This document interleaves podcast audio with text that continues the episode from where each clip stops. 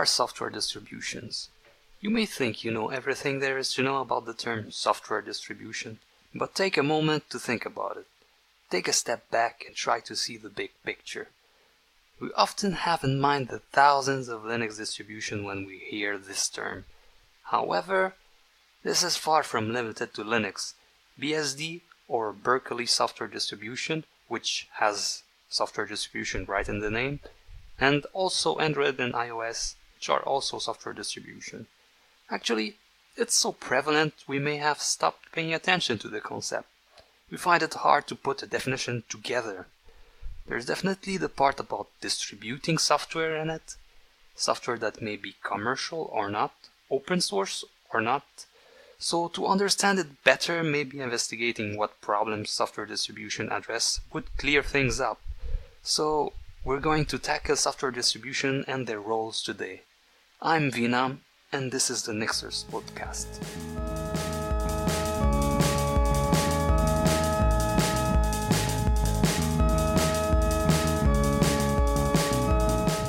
Let's imagine a world before software distributions. Does that world exist? A world where software stays within boundaries, not shared with anyone outside. Once we break these boundaries and we want to share it, we'll find that we have to package all the software together meaningfully, configure them so that they work well together, adding some glue in between when necessary, find the appropriate medium to dis- distribute the bundle, get it all from one end to another safely, make sure it installs properly, and follow up on it. Thus, software distribution is about the mechanism and the community that takes the burden and decisions to build an assemblage of coherent software that can be shipped. The operating system, or kernel if you like, could be and is often part of the collage offered, a software just like others. The people behind it all are called distribution maintainers, or sometimes package maintainers. Their role vary widely. They could write the software that stores all the packages called the repository. They could maintain a package manager with its format. They could maintain a full operating system installer. They could package and upload software they built or that someone else built on a specific time frame, life cycle, etc. They could make sure there aren't any malicious code uploaded on the repository, follow up on the latest security issues and bug reports, fix third-party software to fit the distribution philosophical choices and configuration, and most importantly, test, plan, and make sure everything holds up together. These maintainers are the source of trust of the distribution. They take responsibility for it. In fact, I think it's more accurate to call them distributors.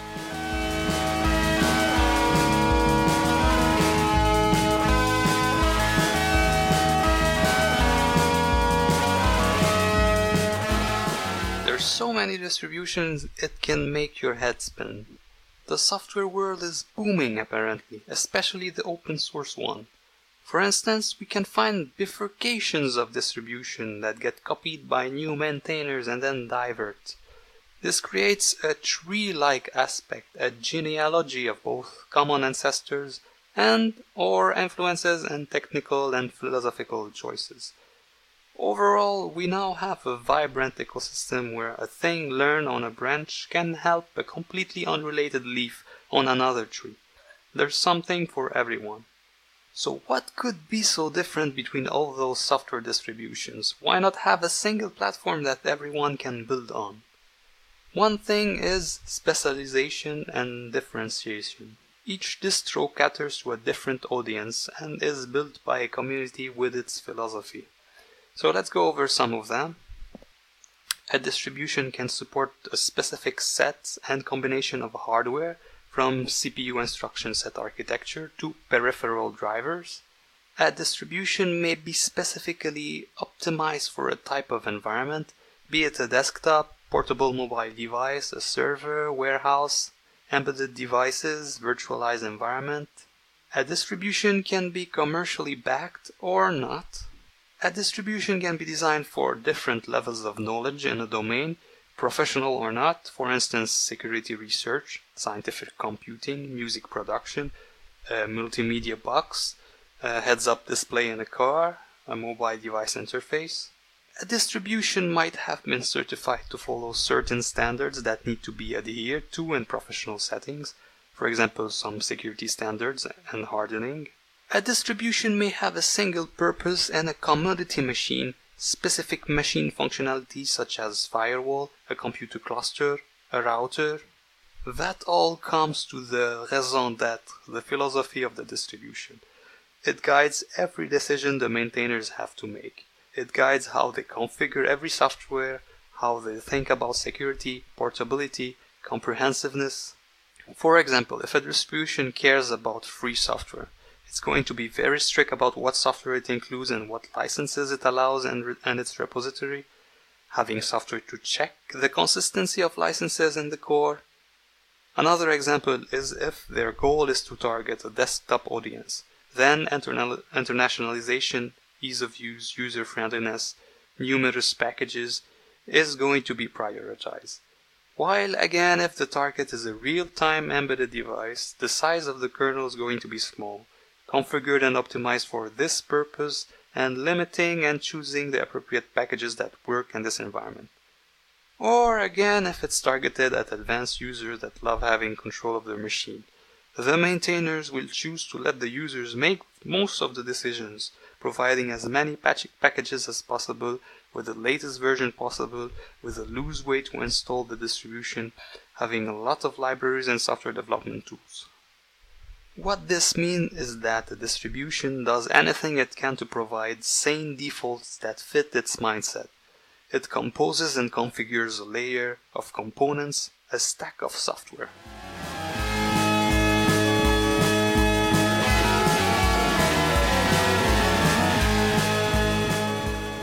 Distribution maintainers often have at their disposition different blocks and the ability to choose them stacking them to create a unit we call a software distribution. There's a range of approaches to this. They could choose to have more or less included in what they consider the core of the distribution and what is externally less important to it. Moreover, sometimes they might even leave the core very small and loose, instead providing the glue software that makes it easy for the users to choose and swap the blocks at specific stages and time installation, runtime, maintenance mode, etc. So what are those blocks of interdependent components? The first part is the method of installation. This is what everything hinges on, the starting point. The second part is the kernel, the real core of all operating systems today. But that doesn't mean that the distribution has to enforce it. Some distributions may go as far as to provide multiple kernels, specialize in different things, or none at all. The third part is the file system and file hierarchy, the component that manages where and how files are spread out on the physical or virtual hardware. This could be a mix and match where sections of the file system tree are stored on separate file systems. The fourth part is the init system, PID1. This choice has generated a lot of contention these days, PID1 being the mother process of all other processes on the system. What role it has and what functionalities it should include is a subject of debate. The fifth part is composed of the shell utilities, what we sometimes refer to as the userland or user space. As it's the first layer the user can directly interface with to have control of the operating system, the place where processes run.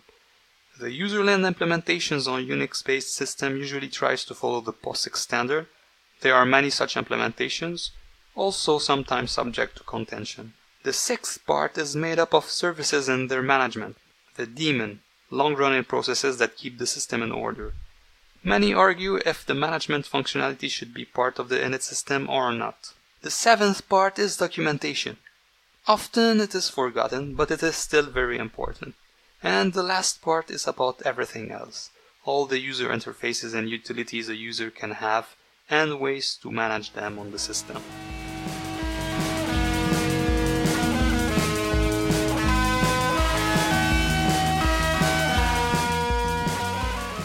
There exists a spectrum on which distributions place themselves when it comes to keeping up to date with the versions of the software they provide.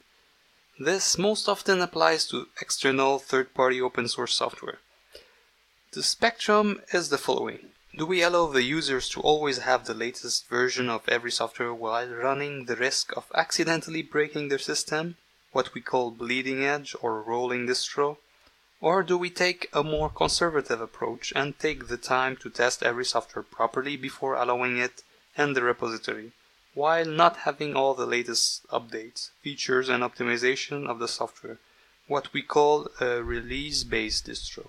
The extreme of the first scenario would be to let users directly download from the software vendor slash creator source code repository, or the opposite, let the software vendor creator push directly to the distribution repository, which could easily break or conflict with the user system or lead to security vulnerabilities.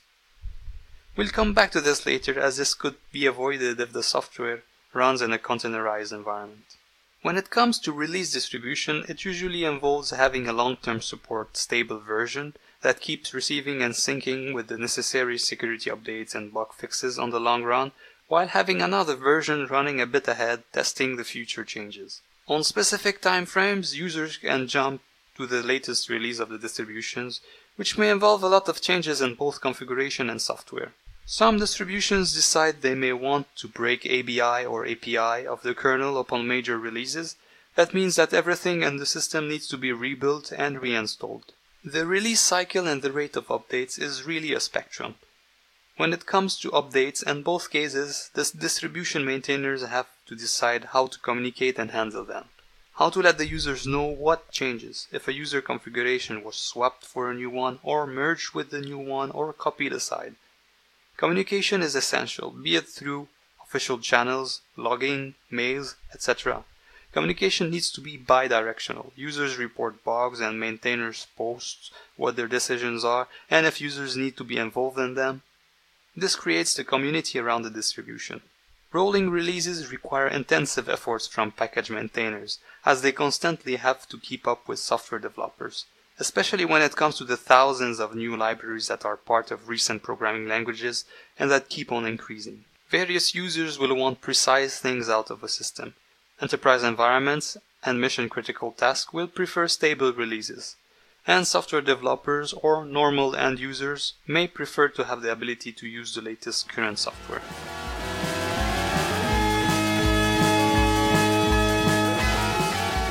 With all this, can there be an inter-distribution standard that creates order, and would we want such standard? At the user level, the differences are not always noticeable. Most of the time everything seems to work as Unix systems are expected to work. There is no real standard between distribution other than they are more or less following the POSIX standard. Within the Linux ecosystem, the Free Standards group tried to improve interoperability of software by fixing a common Linux ABI, file system hierarchy, naming convention, and more. But that's just the tip of the iceberg when it comes to having something that works inter distributions. Furthermore, each part of the layering we've seen before could be said to have its own standards, there are desktop interoperability standards, file system standards, networking standards, security standards, etc. The biggest player right now when it comes to this is systemd in association with the Free Desktop Group. It tries to create, or maybe force, an inter-distribution standard for the Linux distribution. But again, the big question is, do we actually want such inter-distribution standards? Can we be happy with the mix and match we currently have? And would we profit from such thing?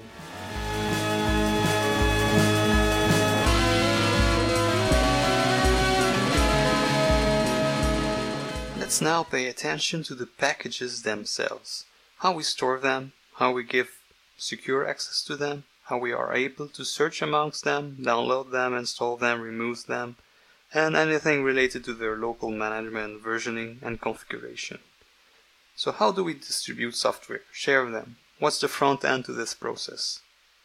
First, where do we store this software? Historically and still today, software can be shared via physical medium, such as CD-ROM, DVD, USB. This is common when it comes to proprietary vendors to have such a method of distribution, especially when it comes with a piece of hardware they are selling. It's also common for the procurement of the initial installation image. However, with today's hectic software growth, using a physical medium isn't flexible. Sharing over the internet is more convenient. be it via FTP, HTTP, HTTPS, a publicly available SVN or Git repo, via central website hubs such as GitHub or application stores such as the ones Apple and Google provide. A requirement is that the storage and the communication to it should be secure, reliable against failures, and accessible from anywhere. Thus, replication is often done to avoid failures, but also to have a sort of edge network speeding effect across the world, load balancing. Replication could be done in multiple ways. It could be a P2P distributed system, for instance. How we store it and in what format is up to the repository maintainers. Usually, this is a file system with a software API users can interact with over the wire. Two main format strategies exist source based repository and binary based repositories. Second of all, who can upload and manage the host packages? Who has the right to replicate the repository? As a source of truth for the users, it is important to make sure the packages have been verified and secured before being accepted on the repository. Many distributions have the maintainers be the only one that are able to do this, giving them cryptographic keys to sign packages and validate them. Others have their own users build the packages, send them to the central hub for automatic or manual verification, and then upload it to the repository. Each user having its own cryptographic key for signature verification. This comes down to an issue of trust and stability. Having the users upload packages isn't always feasible when using binary packages if the individual packages are not, are not containerized properly. There's a third option, the road in between, having the two types, the core managed by the official distribution maintainers and the rest by its user community. Finally, the packages reach the user. How the user interact with the repository locally and remotely depends on the package management choices. Do users cache a version of the remote repository, like is common with the BSD port tree? How flexible can it be to track updates, locking versions of software, allowing downgrades? Can users download from different sources? Can users have multiple versions of the same software on their machine?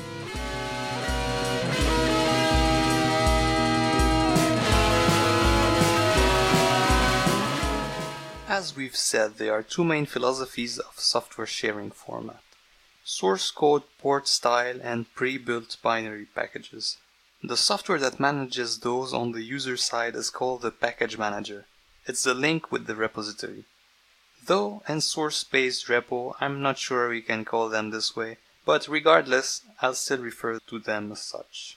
Many distributions create their own or reuse a popular one. It does the search, download, install, update, and removal of local software. It's not a small task. The rule of the book is that if it isn't installed by the package manager, then it won't be aware of its existence. Noting that distributions don't have to be limited to a single package manager, there could be many. Each package manager relies on a specific format and metadata to be able to manage software, be it source or binary formatted. This format can be composed of a group of files or a single binary file with specific information segments that together create recipes that help throughout its life cycle. Some are easier to put together than others, incidentally allowing more user contributions. Here's a list of common information that the package manager needs. The package name, the version, the description, the dependencies on other packages along, along with their versions, the directory layout that needs to be created for the package, along with the configuration files that it needs and if they should be overwritten or not, an integrity or error checking code on all files, such as SHA-256, authenticity to know that it comes from the trusted source, such as a cryptographic signature checked against trusted store on the user's machine. If this is a group of package, a meta package, or a direct one, the actions to take on certain events, pre-installation, post-installation, pre-removal, post-removal, if there are specific configuration flags or parameters to pass to the package manager upon installation.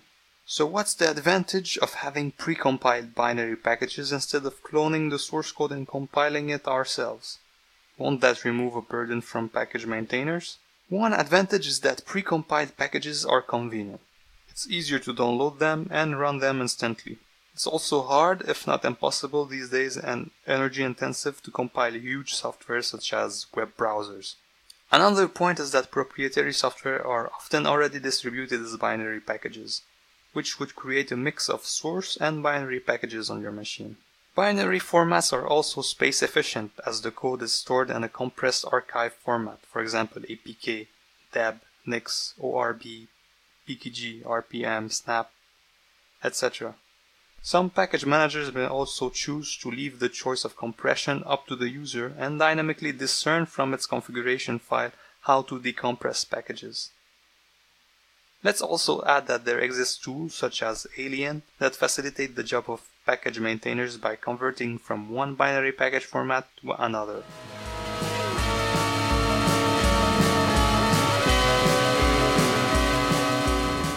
One of the hardest job of the package manager is to resolve dependencies. A package manager has to keep a list of all the packages and their versions that are currently installed on the system and their dependencies. When the user wants to install a package, it has to take as input the list of dependencies of that package, compare it against the ones it already has, and output a list of what needs to be installed and an order that, that satisfies all dependencies.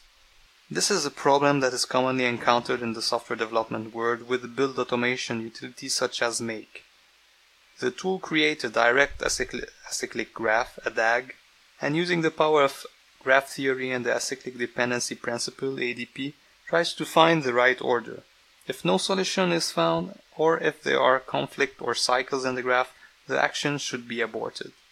The same applies in reverse. Upon removal of the package, we have to make a decision. Do we remove all the other packages that, are, that were installed as a dependency of that single one? What if newer packages depend on those dependencies? Should we only allow the removal of the unused dependencies? This is a hard problem indeed. This problem increases when we add the factor of versioning to the mix, if we allow multiple versions of the same software to be installed on the system. If we don't, but allow switching from one version to another, do we also switch all other packages that depend on it too? Versioning applies everywhere, not only to packages but to release versions of the distribution too. A lot of them attach certain version of packages to specific releases, and consequently releases may have different repositories. The choice of naming conventions also plays a role. It should convey to users what they are about and if any changes happened. Should the package maintainers follow the naming convention of the software developer, or should they use their own? What if the name of, the, of two software conflict with one another? This makes it impossible to have it in the repo. Some extra information needs to be added. Do we rely on semantic versioning, major, minor, patch, or do we rely on names like so many distribution releases do, like Toy Story names or desert names? Or do we rely on the date it was released? Or maybe simply an incremental number. All those convey meaning to the user when they search and update packages from the repository.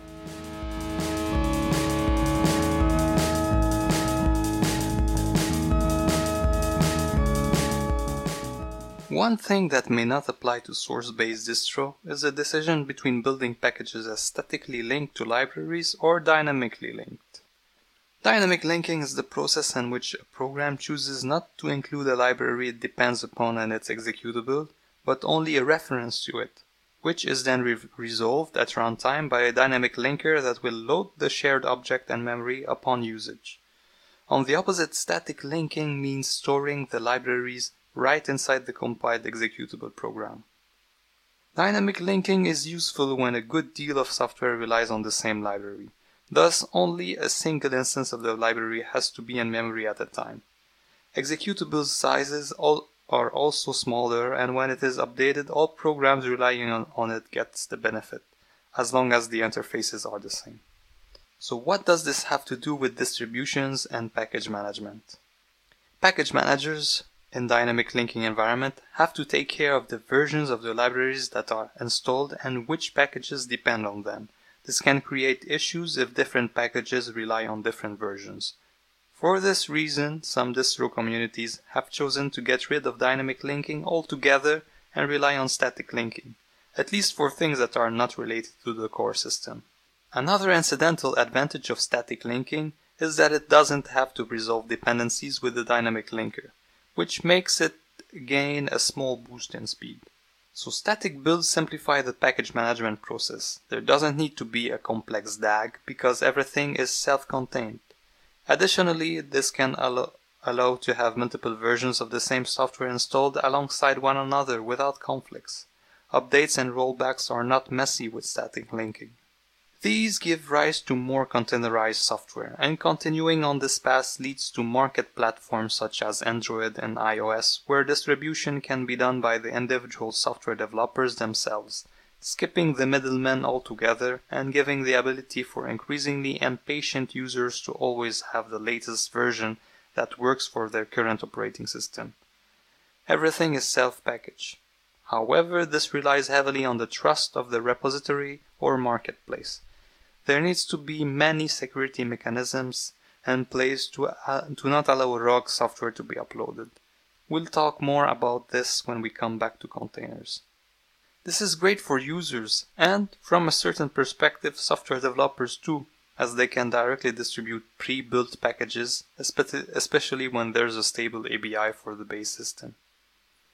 All this breaks the classic distribution scheme we're accustomed to on the desktop. Is it all roses and butterflies though? As we've said, packages take much more space with static linking, thus wasting resources, be it storage, memory, or power. Moreover, because it's a model where software developers push directly to users, this removes the filtering that distribution maintainers have over the distro and encourages licenses uncertainties.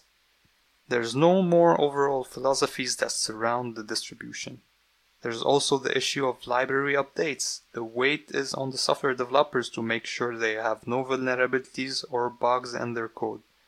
This adds a veil on which software uses what. All we see is the end product. From a software developer using this type of distribution perspective, this adds extra steps to download the source code of each library their software depends on and build each one individually turning the system into a source-based distro.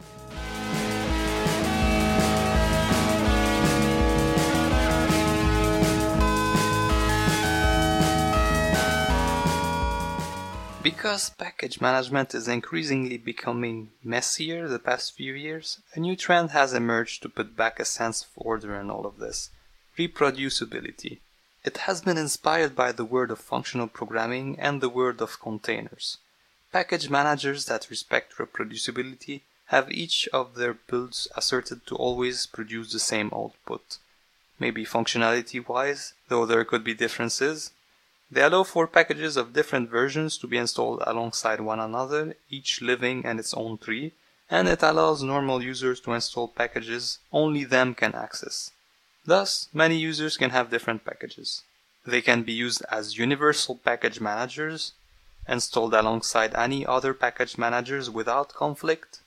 The most prominent example is Nix and Guix that use a purely functional deployment model where software is installed into unique directories generated through cryptographic hashes. Dependencies from each software are included within each hash, solving the problem of dependency hell. This approach to package management promises to generate more reliable, reproducible, and portable packages. The discussion about trust, portability, and reproducibility can also be applied to the whole system itself. When we talk about repositories as marketplaces where software developers push directly to it and the users have instant access to the latest version, we said it was mandatory to have additional measures of security. One of them is to containerize, to sandbox every software, having each software run in their own space, not affecting the rest of the system's resources. This removes the heavy burden of auditing and verifying each and every software. Many solutions exist to achieve this sandboxing, from Docker, chroot, jails, FireJail, SELinux, cgroups, etc. We could also distance the home directory of the users, making them self-contained never installing or modifying the global accessible places. This could let us have the core of the system verifiable as it is not changed, as it stays pristine, making sure it's secure would be really easy. The idea of having the user part of the distro as atomic, movable, containerized, and the rest reproducible is game changing. But again, do we want to move to a world where every distro is interchangeable?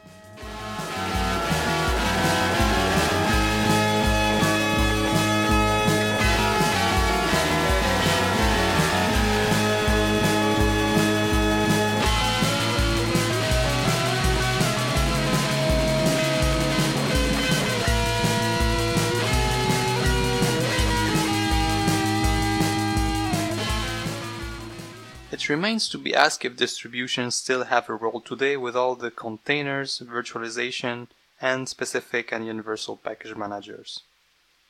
When it comes to containers, they are still very important as they most often are the base of the stack the other components build upon. The distribution is made up of people that work together to build and distribute the software and make sure it works fine. It isn't the role of the person managing the container and much more convenient for them to rely on the distribution. Another point is that containers hide vulnerabilities. They aren't checked after they are put together. While on the other hand, distribution maintainers have as a role to communicate and follow up on security vulnerabilities and other bugs. Community is what solves daunting problems that everyone shares. A system administrator building containers can't possibly have the knowledge to manage and build hundreds of software and libraries and ensure they work well together. Do distributions matter if packages are self-contained? To an extent they do as they could be in this ecosystem the providers, distributors of such universal self-contained packages. And as we've said, it is important to keep the philosophy of the distro and offer a tested toolbox that fits the use case. What's more probable is that we'll move to a world with multiple package managers, each trusted for its specific space and purpose, each with a different source of philosophical and technical truth. The phenomena is already exploding in the world of programming language package management. The speed and granularity at which software is built today is almost impossible to follow using the old method of packaging. The old software release cycle has been thrown out the window. Thus, language specific tools were developed, not limited to installing libraries but also software. We can now refer, refer to the distribution offered package manager as a system level and others as application level or specific package managers. Consequentially, the complexity and conflicts within a system has exploded, and distribution package managers are finding it pointless to manage and maintain anything that can already be installed via those tools. Vice versa, the specific tool makers are also not interested in having what they provide included in distribution system level package managers. Package managers that respect reproducibility, such as Nix, that we've mentioned, handle such cases more cleanly as they respect the idea of locality, everything residing within a directory tree that isn't maintained by the system level package manager. Again, same conclusion here. We're stuck with multiple package managers that have different roles.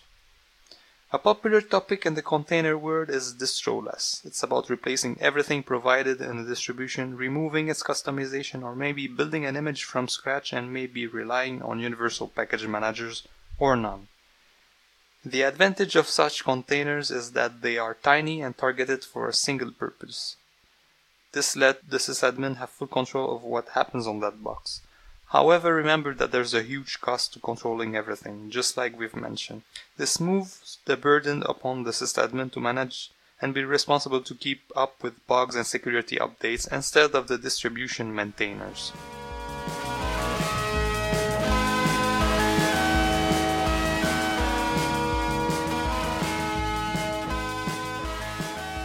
With everything we've presented about distribution, I hope we now have a clearer picture of what they are providing and their place in our current times. What's your opinion on this topic? Do you like the diversity of distributions? Which stack would you use to build a distribution? What's your take on static builds?